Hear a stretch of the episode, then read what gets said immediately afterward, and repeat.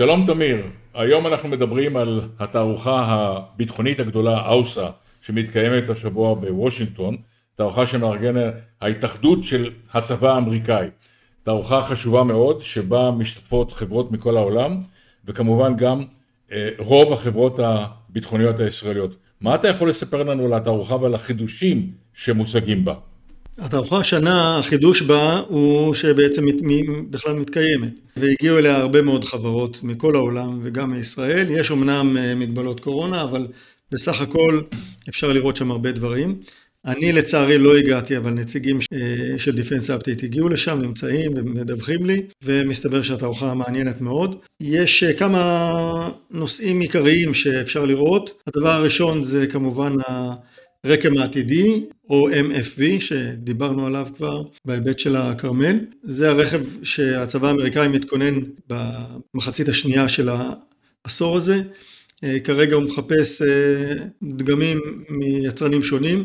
בעבר ניסו לרכוש רכב כזה שיפותח בארצות הברית וזה לא הלך. אה, והפעם גייסו גם חברות זרות, ביניהם ריינמטל הגרמנית שחברה עם חברת רייטון, חברת הנואה הקוריאנית שחברה עם חברת אושקוש, ובקבוצה הזאת שותפה גם רפאל שמספקת את הצריח וגם פלסן שמספקת מיגון. רפאל מציעה גם לצייד את הכלי הזה בטילי ספייק ומערכות אחרות, כמובן אה, הגנה אקטיבית וכדומה. BAE מערכות האמריקאית חברה עם אלביט כדי לשלב את הצריח של אלביט בהצעה שלה. גם הנגמ"ש של אה, BAE Systems מבוסס על תכנון אירופאי ולא תכנון מקומי. לנגמ"ש הזה ככל הנראה תוצע מערכת אה, הגנה אקטיבית גם, ייתכן שזאת תהיה החץ דורבן של אלביט מערכות.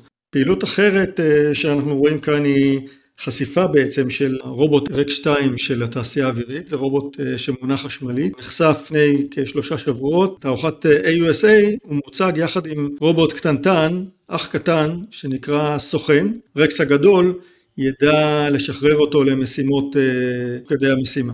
פלסן גם מראה כאן תפיסה חדשה של נגרר חשמלי, שמצמידים אותו לרכב 4 על 4 והוא בעצם הופך את הרכב ל-6 על 6 ובכך אה, משפר את האווירות שלו. הנגרר הזה אה, מופעל חשמלית, הוא אוגר, תוך כדי הנסיעה הוא אוגר חשמל, הוא כמו רכב היברידי, והחשמל הזה אפשר אה, לספק אותו עד, אם אני לא טועה, 11 קילוואט, לטעינה של סוללות של הלוחמים בקו הקדמי, בלי שיהיה להם רכבים שיתמכו אותם, בלי גנרטורים.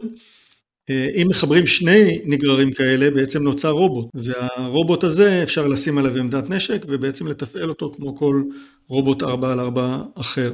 נושאים נוספים אה, בבלתי מאוישים כוללים רחפן זעיר שנקרא נינוקס, נינוקס 40 פיתחה אותו חברת ספייר. אה, אנחנו שמענו על הרחפן הזה לפני שנה, הוא נחשף לראשונה בשלוש אה, תצורות, תצורה של 40 מילימטר, שזאת הצורה שאני מדבר עליה עכשיו, בצורה של 66 מילימטר שנורית מטנקים, ודגם אחר שנורה מצוללות. הדגם 40 מילימטר, ספייר מגלה לנו במהלך התערוכה שהוא גם בעצם אה, חימוש משוטט. ניתן לראות אותו ממשגר רימונים, הוא יכול לצאת למשימה של כמה דקות ולהתאבד על מטרה במידה ומגלים מטרה. אה, מערכת אחרת שמוצגת כאן היא מערכת אה, גריפון, שזה רחפן אה, מהיר שנשלט על ידי לוחם באמצעות מערכת מציאות מדומה, משקפיים שהלוחם רואה בעצם מה שהרחפן רואה, זה רחפן מהיר מאוד.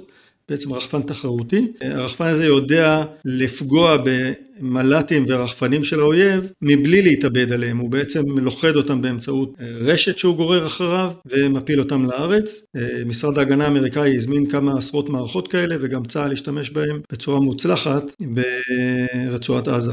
אה, נושא נוסף שדווקא לא ישראלי אבל מאוד מעניין זה כלב רובוטי, ראינו את הכלבים האלה אה, מתוצרת בוסטון אה, דיינמיקס, כלבים שמסיירים.